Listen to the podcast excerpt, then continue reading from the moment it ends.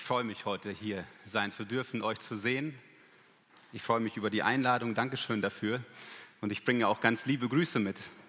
Ich bringe liebe Grüße mit von der Freien Evangelischen Gemeinde Raden in Pfahl. Dort komme ich her. Ich wohne zwar hier mit meiner Familie hier in Esbekamp, gehe aber dort in Pfahl zur Kirche. Es ist schön, Bekannte zu sehen, so viele Unbekannte zu sehen, Freunde zu sehen, Verwandte zu sehen. Willi und Alina, schön euch zu sehen.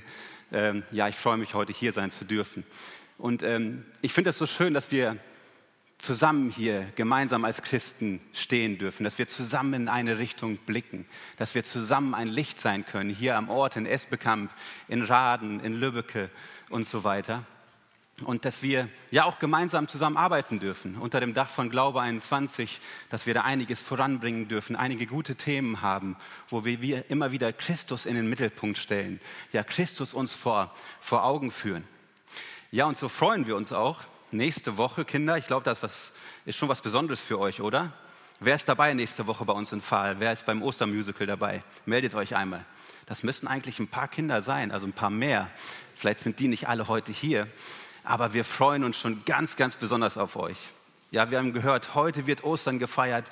Wir haben das Privileg, nächste Woche nochmal Ostern zu feiern, euch bei uns zu haben. Und dafür wird auch schon Werbung gemacht und wir freuen uns sehr auf euch. Ihr seid ganz, ganz herzlich willkommen. Ich habe uns heute einen Text mitgebracht aus dem Petrusbrief und ich beschäftige mich seit vielen Monaten mit diesem Brief, immer mal wieder. Und für mich sind diese Briefe eine Kostbarkeit geworden.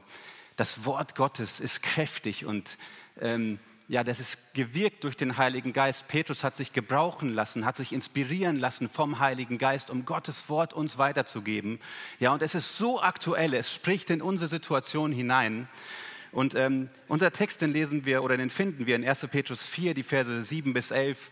Und wir wurden in den Beiträgen auch heute schon so schön dazu hingeleitet, zu dem Thema dieser Predigt. Aber ich möchte etwas mehr Zeit darauf etwas mehr Zeit nehmen, um euch einmal abzuholen, um euch ein paar Takte zu sagen über den Petrusbrief. Ja, Petrus, er schreibt die Zerstreuten an, er schreibt diejenigen an, die nicht mehr dort wohnen, wo sie aufgewachsen sind. Sie wohnen in Kleinasien, sie wurden verfolgt, sie mussten ihre Heimat verlassen. Petrus schreibt Juden als auch Heiden an. Und er schreibt sie an als Auserwählte. Und das Thema Auserwählung, Vorherbestimmung, ein großes Thema. Aber ich denke, wir können es runterbrechen, sodass wir sagen, du bist erwählt, du bist auserwählt oder vorherbestimmt, wenn du an Gott glaubst. Römer 10 lesen wir, wenn du mit deinem Mund bekennst, dass Jesus dein Herr ist, wenn du daran glaubst, dass er von den Toten auferstanden ist, dann bist du gerettet. Und Petrus fährt fort mit einem wunderbaren Lobpreis Gott, dem Vater, gegenüber. Er preist Gott, den Vater Jesu Christi. Warum? Der uns wiedergeboren hat zu einer lebendigen Hoffnung, nämlich durch die Auferstehung Jesu Christi. Ja, und wir denken in diesen Tagen daran. Und wozu hat er uns wiedergeboren? Durch die Auferstehung Jesu Christi, nämlich zu einem Erbteil. Das ist die Zukunft, die auf uns wartet, dieses unbefleckte, dieses klare, dieses reine Erbteil, auf das wir warten dürfen. Und jetzt kommt noch etwas sehr Ermutigendes, die ihr in der Kraft Gottes bewahrt werdet durch den Glauben. Ja, welche mutmachenden Worte für die Personen, die Petrus damals angeschrieben hat. Ja, richtet euren Blick auf das Erbteil, richtet euren Blick auf die Zukunft. Und Jesus Christus ist bei euch, er gibt euch die Kraft. Und Petrus, er geht in seinem Brief, im ersten Brief besonders sehr auf Versuchungen, sehr auf Anfechtungen ein. Ja, das sind Dinge in unserem Leben, Phasen in unserem Leben, die wir eigentlich nicht so gerne durchleben, oder? Aber Petrus geht einen Schritt weiter und er sagt, ihr könnt euch freuen, selbst in Versuchungen. Warum? Indem ihr euren Blick auf das Erbteil, auf die Rettung richtet. Ja, wir haben es mit keinem Gott zu tun, der mit erhobenem Zeigefinger dasteht und nur darauf wartet, um uns zu bestrafen, wenn wir einen Fehler machen. Ja, so einen Gott haben wir nicht. Wenn Gott Versuchungen zulässt, wie hier in diesem Kontext die Verfolgung oder auch Prüfungen, die er selber initiiert, dann immer mit einem Gedanken, nämlich unseren Glauben zu läutern, um unseren Blick wieder auszurichten auf ihn. Ja, wie Gold gereinigt und geläutert wird, so will er unseren Glauben reinigen und läutern. Und wir wissen es vielleicht oder kennen es, die Bäume, die am die am Rande des Waldes stehen, das sind meistens die stabilsten, die festen, die stärksten Bäume. Warum? Weil sie am meisten Wind abbekommen. Dadurch bilden sie starke Wurzeln und sind demnach sehr, sehr stark. Deshalb, ich denke, jeder von uns kann es bezeugen, wenn wir diese Phasen durchgehen, diese schweren Phasen in unserem Leben, mit Versuchungen, mit Anfechtungen, mit Prüfungen, wenn wir sie an die Hand Gottes durchstehen, dann können wir im Nachhinein sagen, ja, das waren die Zeiten in meinem Leben, die mich besonders geformt haben, die meinen Glauben besonders gut getan haben, die mich wieder fokussiert haben auf unseren Herrn Jesus Christus. Ja, und Petrus, er ruft uns auf, lebt in der Heiligung. Ja, ein wichtiges Thema im Petrusbrief. Er sagt, umgürtet die Lenden eurer Gesinnung, seid nüchtern, seid gottesfürchtig, liebt einander. Und was sollte unsere Grundmotivation sein? Die Grundmotivation sollte sein, seid heilig, denn ich bin heilig. Ja, das sagt Gott seinem Volk Israel. Seid heilig, denn ich bin heilig. Die Gottesfurcht ist der Schlüssel, um in eine wirkliche Beziehung mit Gott zu leben. Aber Petrus, er lässt uns nicht dort stehen. Er sagt, legt ab. Ja, legt ab alle Bosheit, allen Trug, alle Heuchelei und so weiter. Und wenn wir etwas loswerden, wenn wir etwas ablegen, dann entsteht ein Vakuum. Und dieses Vakuum füllt sich von sich selbst mit allerlei Unrat, wenn wir nicht aufpassen. Und deshalb sagt Petrus, wendet euch von dem einen ab, dreht euch um 180 Grad und seid begierig nach der vernünftigen, nach der unverfälschten Milch. Ja, wir sollen begierig sein nach dem Wort Gottes, damit ihr wachst. Und begierig sein nach der unverfälschten Milch, das ist so ein Bild für Kleinkinder, für Babys. Und wir erleben es gerade zu Hause. Wir haben ein Baby zu Hause dazu bekommen, 4 Wochen alt. Und wenn dieses Baby hungrig ist, du meine Güte, dann schreit es, dann will es essen und hat einen Saugdruck, das ist unglaublich. Ja, im übertragenen Sinne ein ganz, ganz tolles Bild für uns als Kinder Gottes. Auch wir sollten begierig sein nach dem Wort Gottes, begierig sein, um zu wachsen. Wir sind gerettet durch Jesus Christus. Jesus Christus steht im Mittelpunkt. Er ist der Grund unserer Errettung. Und Petrus beschreibt Jesus als einen Stein, als einen Grundstein, nachdem der ganze Bau ausgerichtet ist. Aber Jesus ist nicht nur die Basis, sondern wir können Jesus auch als Abschlussstein sehen. Wenn wir uns eine Kuppel vorstellen, dann wird der Stein oben drauf gesetzt und dieser Stein erhält das ganze Bauwerk zusammen und schließt dieses Bauwerk ab. Und das ist unser Herr Jesus Christus. Nach ihm sollen wir ausgerichtet sein. Und ich glaube, wenn wir uns mit Jesus Christus beschäftigen, wenn du dich persönlich mit Jesus beschäftigst, dann kannst du Jesus nicht neutral gegenüberstehen. Ich glaube, entweder ist für Jesus Christus für dich, in den Worten von Petrus gesprochen, ein Stein der Kostbarkeit, oder Jesus ist für dich ein Stein des Anstoßes.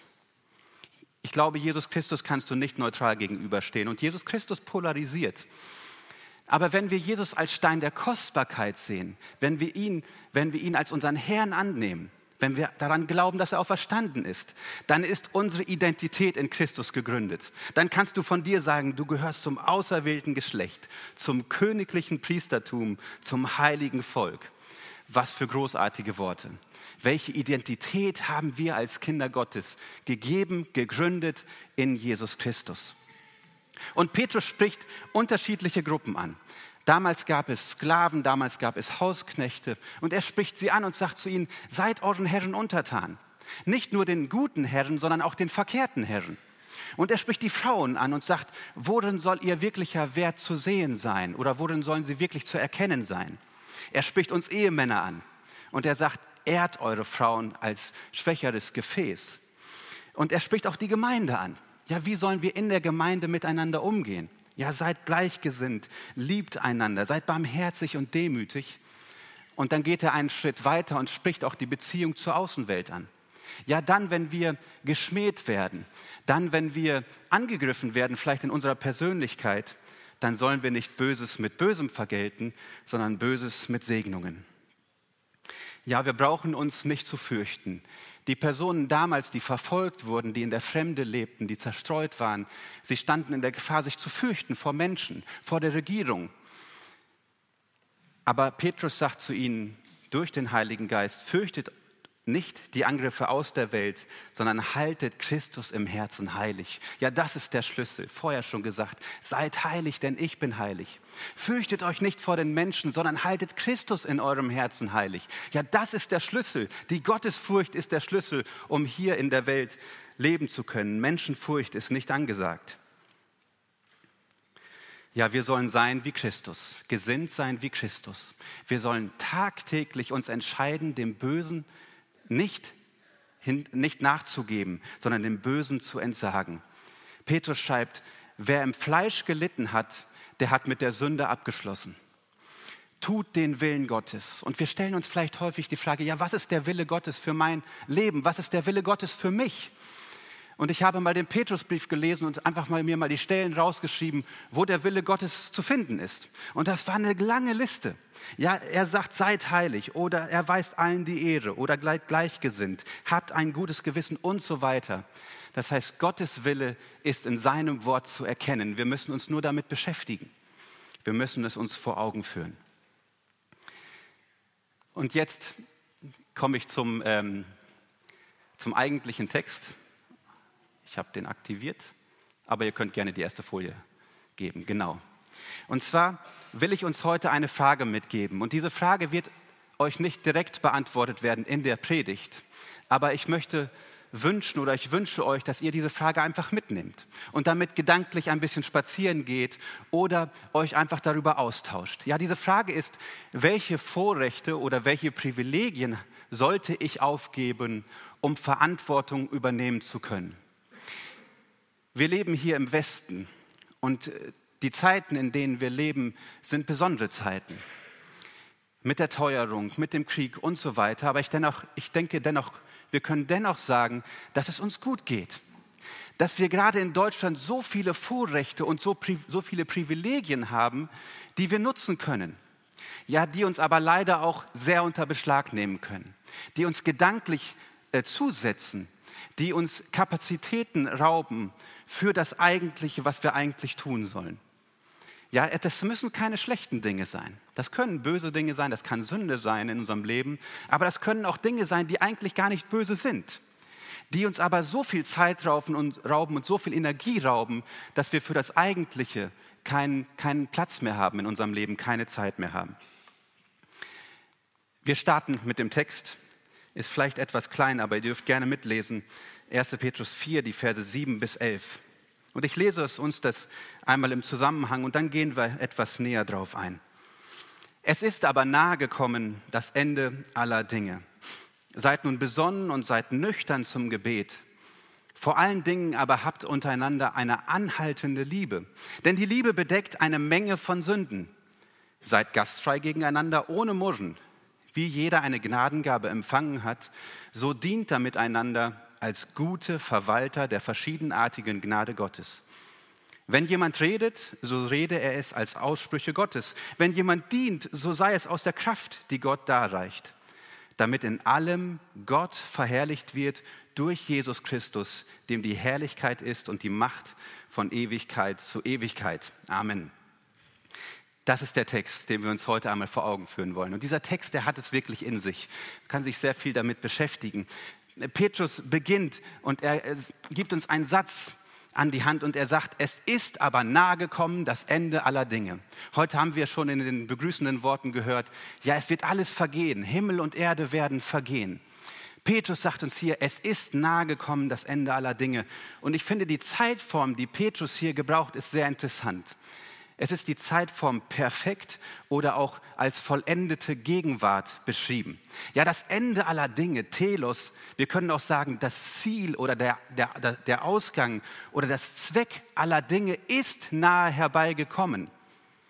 Wir sind unmittelbar betroffen. Es wird nicht nahe kommen, sondern es ist nahe gekommen. Ja, Petrus stellt diesen Satz ganz zum Anfang. Was will es uns heute sagen? Ich denke, es ist heute wichtig, dass wir dem Wort Gottes ungeteilte Aufmerksamkeit schenken. Es sagt uns heute, halte inne, pass jetzt auf. Ja, es ist ein Verweis auf die Dringlichkeit. Wir sind betroffen. Das Ende aller Dinge ist nahe herbeigekommen. Was würde ich tun, wenn ich wüsste, mein Ende ist bald da? Wir wissen nicht, wann unser persönliches Ende da ist. Vielleicht in 5 Minuten, vielleicht in einer Stunde oder erst in 3 Jahren. Das wissen wir nicht. Aber wie würde sich mein Verhalten ändern, wenn ich wüsste, mein Ende steht kurz bevor?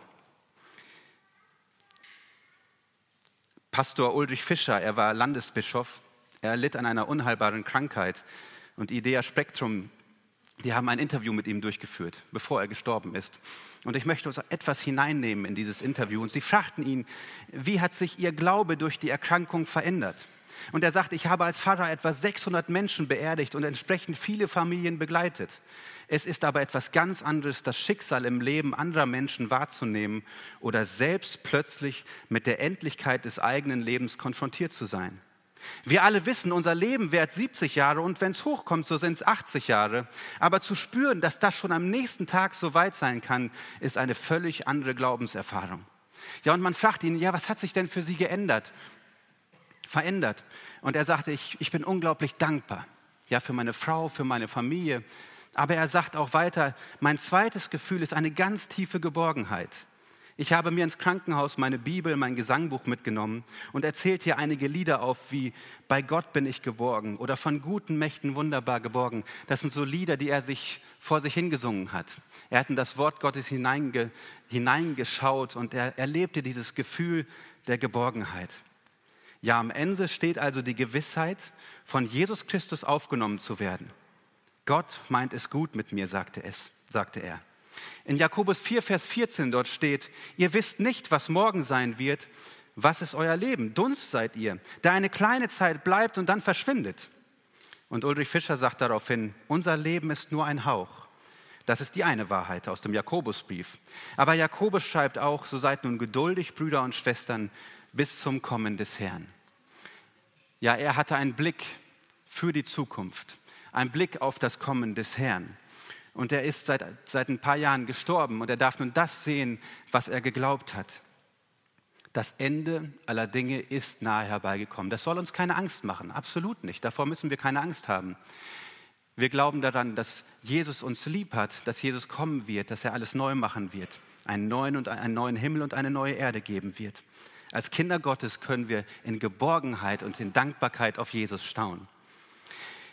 Und jetzt geht Petrus weiter. Er hat also unsere Aufmerksamkeit. Er sagt, passt nun auf in meinen Worten. Und jetzt hat er den ersten Aufruf und er sagt uns heute, seid nun besonnen und seid nüchtern zum Gebet. Ja, das sind 2 Eigenschaften, die uns hier genannt werden, die wir uns heute etwas näher anschauen wollen. Erstens, wir sollen besonnen sein. Ja, besonnen heißt auch vernünftig oder bei klarem Verstand sollen wir sein. Ja, Gott hat uns unseren Verstand gegeben und wir sollen diesen Verstand nicht ignorieren. Wir kennen den Vers aus Sprüche 3, Vers 5, wo es heißt, vertraue auf den Herrn mit deinem ganzen Herzen und stütze dich nicht auf deinen Verstand. Das heißt nicht, dass wir unseren Verstand völlig beiseite legen sollen, sondern dass wir über unseren Verstand hinaus auf Gott vertrauen. Und Eduard Friesen, der hat es einmal wie folgt ausgedrückt, Gott gebraucht unseren Verstand wie ein Klavier, um mit Hilfe unseres Verstandes die Melodie unseres Lebens zu spielen. Ja, seid besonnen, seid nüchtern. Und der zweite Punkt, auf den wir etwas stehen bleiben sollen, ist, wo es heißt, seid nüchtern zum Gebet. Die NEÜ, die drückt es auch wie folgt aus, oder die Basisbibel besser gesagt, bewahrt einen klaren Kopf, damit ihr richtig beten könnt. Wir brauchen einen klaren Kopf, um richtig beten zu können. Wie kann ich einen klaren Kopf haben, um zu beten? Was ist wichtig? Und ich denke, das beste Beispiel, was wir uns vor Augen führen können, ist doch unser Herr Jesus Christus. Und ich möchte euch ein paar Bibelstellen, ein paar Punkte an die Hand geben, die für euch nicht neu sein werden. Aber manchmal ist es gut, wenn wir erinnert werden und wenn wir wieder fokussiert werden. Ja, Jesus Christus, an Karfreitag habt ihr euch darüber Gedanken gemacht, denke ich. Er ging über den Bach Kidron, er ging in den Garten Gethsemane, er nahm einige Jünger mit sich, ließ auch sie dann zurück und ging weiter und hat gebetet. Er suchte einen Ort, wo er ungestört ist.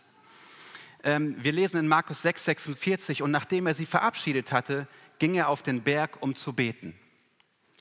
Ja, ich denke, der erste Punkt, den wir von Jesus lernen können, in Bezug auf unser Gebetsleben ist, suche dir einen richtigen Platz, einen richtigen Ort, um zu beten. Das ist ganz wichtig. Jesus hat sich immer wieder diesen Platz gesucht. Das muss nicht ein Platz sein und nur dieser Platz. Aber wir müssen uns im Klaren sein, wo ist mein Platz? Wo kann ich Gott ungeteilte Aufmerksamkeit schenken? Wo kann ich mit Gott reden? Und der zweite Punkt ist, wir lesen es in Markus 1,35. Früh am Morgen, als es noch völlig dunkel war, stand er auf und ging aus dem Haus fort an eine einsame Stelle, um dort zu beten. Ich möchte dich heute dazu aufrufen, wenn du es noch nicht hast, aber finde den richtigen Zeitpunkt, um zu beten. Für mich ist es oft so, wenn ich es nicht morgens tue, wenn ich mir nicht morgens die Zeit nehme, holt mich der Tag ein und dann wird es schwierig. Für Jesus war es hier der Zeitpunkt morgens, wo es noch dunkel war. Da ging er hinaus, um zu beten. Wann ist der richtige Zeitpunkt für dich, um zu beten? Ja, verbringe Zeit mit Gott im Gebet. Wir lesen das auch über Jesus. Und es geschah in diesen Tagen, dass er auf den Berg hinausging, um zu beten. Und er verbrachte die Nacht im Gebet zu Gott. Wann hast du dir zuletzt so wirklich Zeit genommen, um mit Jesus zu reden? Nicht mal eben nur so ein Smalltalk, ein kurzes Gespräch, wo ich mit Jesus rede, sondern vielleicht auch hinzuhören. Und Jesus deine Gedanken, deine Sorgen mitzuteilen, ihm dein Leid auch zu klagen, ihm auch deine Versuchung zu sagen. Ja, wann hast du dir zuletzt diese Zeit genommen, um wie Jesus Zeit mit Gott zu verbringen? Ja, Qualitätszeit mit Gott zu verbringen. Ja, und wir dürfen uns sicher sein, wir dürfen auf Gott vertrauen, dass er unser Gebet hört. Suchet, so werdet ihr finden. Klopfet an, so wird euch aufgetan. Das sind so ermutigende Worte. Sie lassen uns auf Jesus schauen, voller Hoffnung, dass er unser Gebet hört.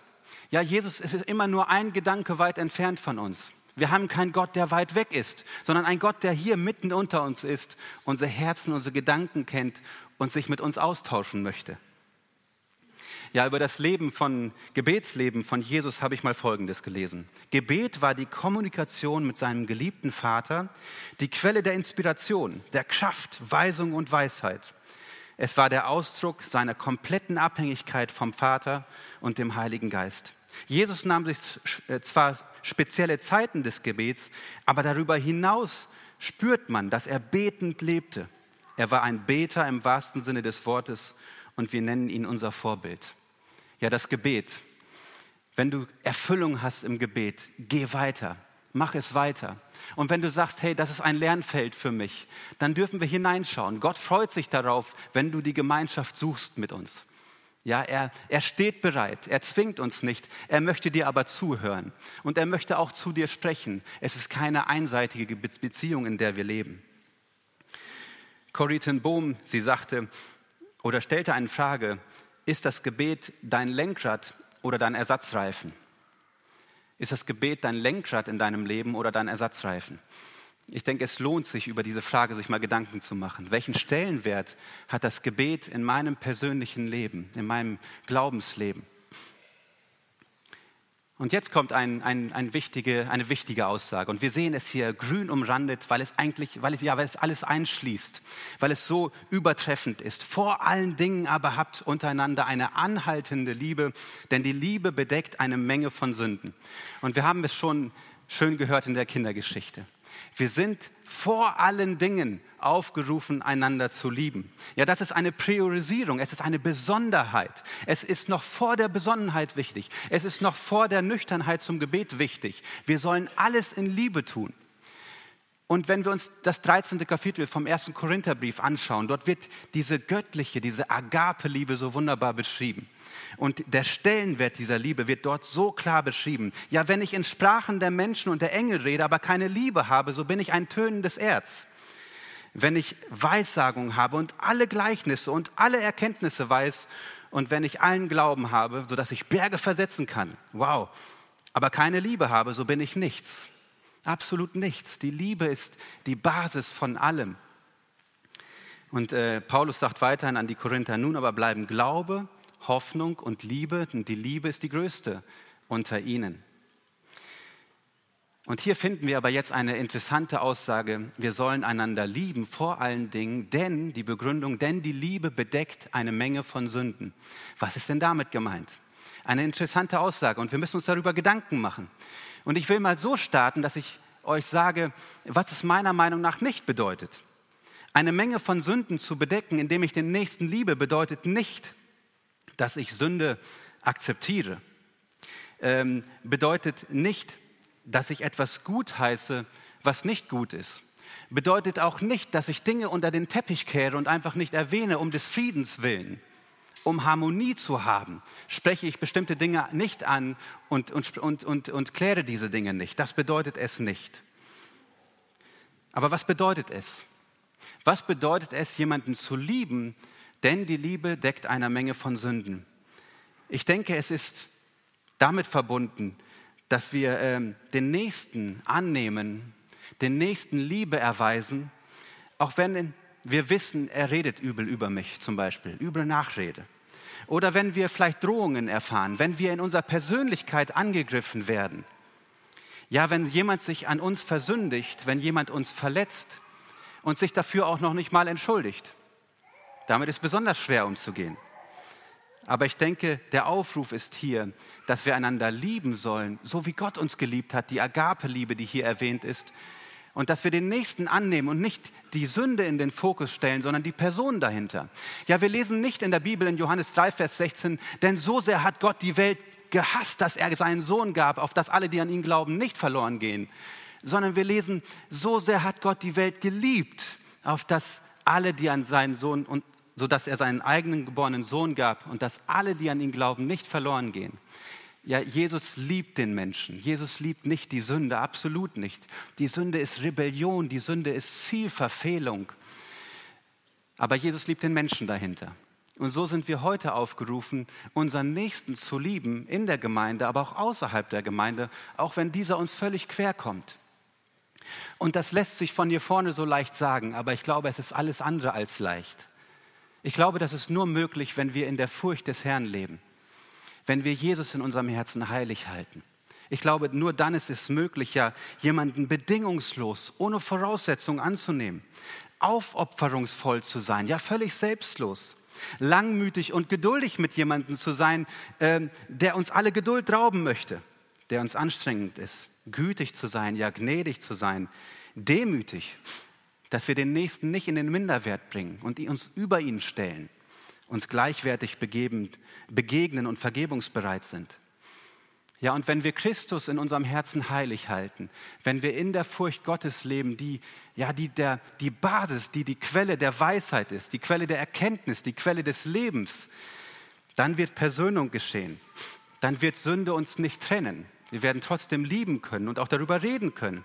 Dann werden Beziehungen gefördert, dann haben wir einen respektvollen Umgang miteinander und wir verurteilen nicht einander, sondern wir nehmen einander an, im Glauben, in der Liebe, so wie Gott den Menschen geliebt hat. Ein großartiger Punkt, der alles einschließt. Und Petrus geht weiter und er sagt zu uns, ja, inspiriert vom Heiligen Geist, seid gastfrei. Und er setzt noch einen drauf, er sagt, seid gastfrei ohne Murren. Lasst uns mal darüber ein bisschen reden. Ja, gastfrei, gastfreundlich zu sein, ein Kennzeichen der Gemeinde Jesu Christi. Aber Petrus sagt ohne Murren, das heißt ohne Unmutsäußerung, ohne heimliche böse Nachrede. Wie geht es euch? Habt ihr euch schon mal dabei ertappt, wenn ihr einen Besuch eingeladen habt oder vielleicht noch der Besuch hat sich selbst eingeladen oder der Besuch steht einfach so vor der Tür und will uns besuchen? Und wir machen uns vielleicht im Vorfeld auch schon Gedanken, wenn es nicht ganz so spontan ist, ja, ich bin eigentlich müde, jetzt die nächsten 2-3 Stunden mich noch unterhalten und der Besuch, der findet niemals ein Ende, es bleibt immer so lange oder der Besuch krempelt mir das ganze Haus um. Ja, das sind Gedanken, die einem kommen können. Wir sind heute aufgerufen, gastfrei zu sein, gastfreundlich zu sein, ohne zu murren. Und ich glaube, auch dafür ist die Gottesfurcht die Basis. Und ich finde es so schön, wir haben bei uns nicht eine Gruppe Ü60, dafür sind wir noch ein bisschen zu jung, da haben wir sehr wenige Leute, aber Ü50. Ja, die Frauen Ü50, die nennen sich die Perlenkette. Und die haben sich die Gedanken gemacht, okay, wir treffen uns in der Woche und wir kleben Pelemeni und Vareniki. Und dann vermelden wir es im Gottesdienst. Und dann können die Leute sich bedienen, beziehungsweise können das dann haben. Und dann müssen sie am Sonntagmittag nicht lange überlegen, was sie zum Mittag machen, sondern sie können Leute einladen, die Pelemeni in den Topf schmeißen und man hat schnell einen Mittag. ich finde, manchmal brauchen wir vielleicht so einen kleinen Anstupser, um gastfreundlich zu sein, um gastfrei zu sein. Ja, ein Zeichen der Gemeinde, ein Kennzeichen der Gemeinde Jesu Christi ist es, gastfreundlich zu sein. Und dazu sind wir heute aufgerufen. Und wir kommen jetzt zum letzten Aufruf. Dient einander, oder ich lese uns den Vers noch einmal, wie jeder eine Gnadengabe empfangen hat, so dient damit einander als gute Verwalter der verschiedenartigen Gnade Gottes. Ein großes Thema, wieder ein großes Thema. Ja, Gnadengaben, die Gott uns darreicht. Wir haben eine Gnadengabe. Das Wort, das hier gebraucht wird, ist Charisma. Wir können das übersetzen als Geschenk zum Besitz. Lasst uns dieses etwas mal herausarbeiten, Besitz und Eigentum. Jeder, der eine kaufmännische Lehre hat oder BWL studiert hat, der wird es vielleicht gelernt haben, wie das Handelsgesetzbuch Besitz und Eigentum unterscheidet. Wir können es so ausdrücken, wenn ich zum Beispiel einen Firmenwagen habe, dann ist mir dieser übereignet, er ist in meinem Besitz, ich fahre diesen Wagen, ich bin aber nicht der rechtliche Eigentümer. Der rechtliche Eigentümer ist die Leasinggesellschaft oder mein Arbeitgeber. Also da ist der Unterschied. Besitzer, ich besitze etwas, ich bin aber nicht der rechtliche Eigentümer von diesem. Und Gott gibt uns jetzt Gnadengaben an die Hand, als Geschenk zum Besitz. Der Eigentümer ist weiterhin Gott selbst. Er begabt uns, wenn wir uns zu ihm bekehren, bei der Wiedergeburt. Und Paulus, er greift dieses Thema immer wieder auf. Er schreibt an die Römer und er gibt uns eine Idee davon, was sind denn eigentlich Gnadengaben? In Römer 12 lesen wir zum Beispiel, dass eine Gnadengabe Weissagung sein kann. Ja, wenn wir Offenbarungen vom Heiligen Geist erfahren, durch sein Wort oder wenn der Heilige Geist zu uns spricht, wenn wir diese weitergeben. Oder er spricht auch die Gnadengabe des Dienstes an, ja, wenn wir praktisch werden, wenn wir jemanden unterstützen oder vielleicht auch seelisch weiterhelfen, wenn wir lehren. Und lehren, das tun wir wahrscheinlich alle als Kinder Gottes, in Zweiergespräche, in Jüngerschaften, in einem Glaubensgrundkurs oder hier auch im Gottesdienst. Er spricht auch die Gnadengabe des Abgebens an. Wenn wir von Jesus beschenkt worden sind, dürfen wir abgeben davon, im Materiellen, aber auch im Immateriellen. Auch eine Gnadengabe. Oder wenn wir Barmherzigkeit erweisen oder eine Gruppe vorstehen. Paulus schreibt an die Korinther die Gnadengabe der Heilung. Oder die Gnadengabe der Hilfeleistung und so weiter. Das Besondere ist, dass alles in allem von einem und demselben Herrn gewirkt wird. Und das lesen wir in 1. Korinther 12. Derselbe Gott, der alles in allem wirkt. Und so werden wir jetzt aufgerufen, diese Gnadengaben zu finden und zu suchen und sie nachzueifern. Und das Interessante oder das Besondere ist, und das Wertvolle ist, dass Gott uns diese Gnadengabe gibt zum Besitz. Er begabt uns und keiner kann sich rausreden als Kind Gottes. Und er möchte durch diese Gnadengabe wirken in der Welt.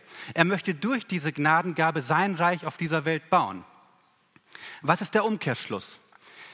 Wenn ich diese Gnadengabe brach liegen lasse, wenn ich sage, okay, darauf habe ich jetzt keine Lust oder das ist mir zu viel Arbeit, dafür habe ich jetzt keine Zeit, ich möchte die Verantwortung nicht übernehmen, dann wird Gott nicht durch uns wirken können. Gott wird zu seinem Ziel kommen, unabhängig von uns. Aber Gott wird es nicht durch uns tun. Uns entgeht eine riesige Chance, in Gottes Reich wirksam zu werden. Jeder von uns ist beschenkt.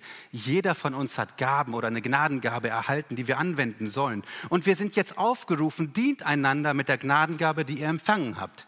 Ja, dienen, Diakon. Wir kennen diesen Dienst auch in der Gemeinde, aber wir sind alle zusammen aufgerufen, einander mit unseren Gnadengaben zu dienen. Und wie sollen wir es tun? Petrus schreibt, als gute Verwalter der verschiedenen Gnadengabe, der verschiedenartigen Gnade Gottes. Und hier haben wir es wieder, als gute Verwalter. Ein Verwalter ist nicht der Eigentümer zum Beispiel von Finanzen oder von einem Haus, das er verwaltet, sondern er ist der Besitzer. Wir sollen als die Besitzer von den Gnadengaben, die wir empfangen haben, tätig werden, einander zu dienen. Wir haben von Gott etwas bekommen zum Besitz und sollen es anwenden, damit Gott durch uns wirken kann. Ja, das ist sozusagen das Vehikel oder das Fahrzeug, durch das Gott auch wirken kann in uns. Und Petrus gibt uns jetzt zwei Beispiele an die Hand. Wenn jemand redet, so rede er es als Aussprüche Gottes. Ja, wenn jemand redet, so rede er es als Aussprüche Gottes. Wir können auch, die NEU sagt, wenn jemand redet, soll Gott durch ihn sprechen.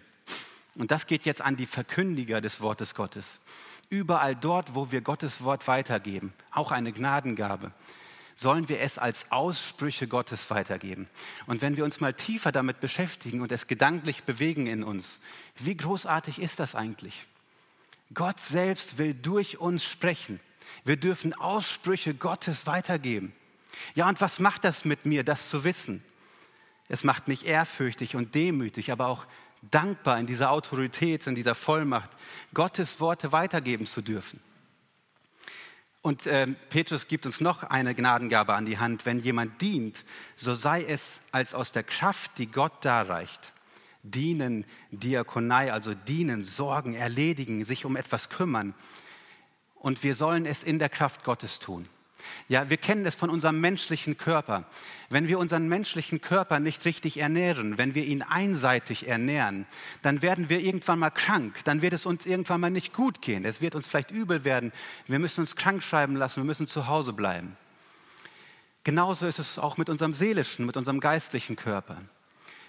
Wenn wir zu wenig auf Selbstfürsorge achten, Selbstfürsorge in dem Sinne, dass wir auch mal auf uns achten, das hört sich egoistisch an, aber dass wir in der Gemeinschaft mit Gott leben, dass wir uns füllen lassen, dass wir begierig sind wie kleine Kinder nach der unverfälschten Milch. Wenn wir uns nicht füllen lassen, dann wird es uns mittelfristig oder langfristig nicht gelingen, Gott zu dienen. Dann werden wir ermüden und ermatten und der Dienst wird uns nur noch eine Last sein. Wir dürfen in der Kraft Gottes einander dienen. Wir dürfen geistliche Nahrung aufnehmen. Und ich möchte uns noch einmal den Vers vor Augen führen, den Petrus ganz am Anfang gesetzt hat. Und er sagt, die ihr in der Kraft Gottes durch den Glauben bewahrt werdet. Und im 2. Petrus heißt es, Jesus hat uns alles gegeben und alles geschenkt, was wir zum Leben brauchen. Wir müssen es uns nicht erst verdienen, sondern Gott hat uns ein Einsteigerpaket gegeben, mit dem wir das Leben als Christ bestreiten können. Gott will uns die Kraft geben, um Versuchungen widerstehen zu können, um auch die Prüfungen widerstehen zu können, die auf uns zukommen. Und diese werden kommen. Und er wird uns die Kraft geben, diese durchzugehen, durchzuhalten und in der Kraft Gottes einander dienen zu können.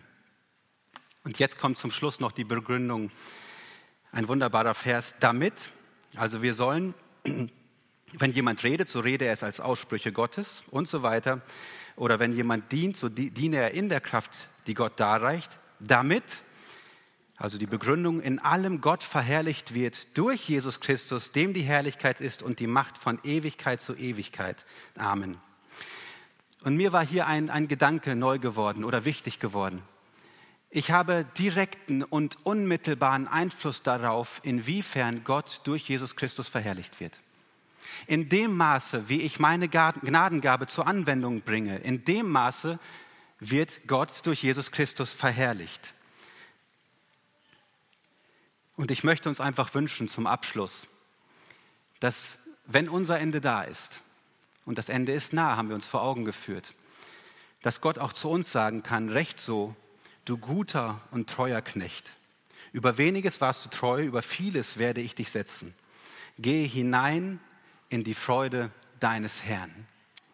Und ich fasse zusammen und ich möchte sagen oder noch mal ins Gedächtnis rufen, das Ende ist nahe herbeigekommen. Das Ziel, der Zweck, der Ausgang ist nahe. Liebt einander. Liebt einander, denn die Liebe deckt einer Menge von Sünden zu. Und in dieser Liebe seid besonnen. In dieser Liebe seid nüchtern zum Gebet. Ja, und in dieser Liebe dient einander mit den Gnadengaben, die Gott euch und uns geschenkt hat. Und Gott hat uns reich beschenkt. Und ich halte uns zum Schluss nochmal diese Frage vor Augen. Stellt ihr euch vielleicht die Frage, was hat denn das Ganze jetzt mit der Frage zu tun? Welche Privilegien und Vorrechte sollte ich aufgeben? Aber vielleicht ist euch heute oder dem einen oder anderen etwas wichtig geworden. Mensch, da beim Gebet oder da beim Dienen oder meine Gnadengabe und so weiter in der Gastfreiheit, da habe ich noch einen Punkt. Und das kann ich momentan nicht tun, weil mich momentan so viele andere Dinge beschäftigen, die nicht unbedingt schlecht sein müssen. Lass uns diese Frage mitnehmen, welche Privilegien und Vorrechte, ja vielleicht sind es auch Dinge, die Gott nicht wohlgefällig sind, die eine Sünde sind, sollte ich beiseite legen, damit ich Verantwortung übernehmen kann, damit ich frei bin, damit ich einen klaren Kopf habe, um meine Gnadengabe zu sehen und anzuwenden. damit ich frei bin und Zeit habe, auch mal mich in andere Menschen hinein zu investieren, sie einzuladen, mit ihnen zu reden, mit ihnen einen Spaziergang zu machen. Ja, damit ich frei bin, den Nächsten zu dienen, wie Jesus Christus uns gedient hat. Er war der größte Diener, obwohl er der Schöpfer war, obwohl er der Sohn Gottes war, hat er sich eine Schürze umgebunden und hat seinen Jüngern die Füße gewaschen. Lasst uns von Jesus lernen. Gott segne uns im Nachdenken über die Worte. Wollen wir noch zusammen beten? Dann dürft ihr gerne aufstehen. Vielleicht möchte der ein oder andere beten, ich würde dann gerne abschließen.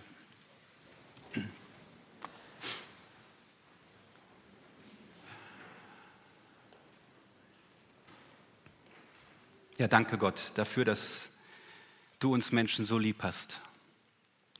Und danke dafür, dass du uns nicht alleine lässt und dass du uns nicht nur Anforderungen und Aufforderungen auflastest, sondern dass du uns die Kraft gibst, dass du uns die Wegweisung schenkst, dieses Leben als Kind Gottes zu leben.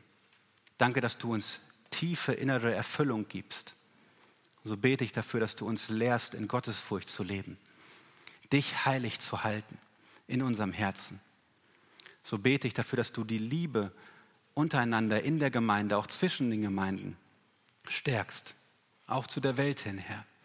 Hilf uns, geduldig zu sein, hilf uns, gnädig zu sein, ja, von deiner Agape-Liebe zu lernen.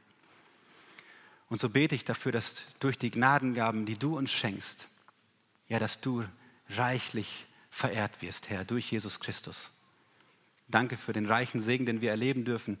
Danke für die Gemeinde hier vor Ort, die ein großartiger Segen sein darf. Und danke dafür, dass du wirkst und dass wir uns in deinen Händen geborgen wissen dürfen als deine Kinder. Amen.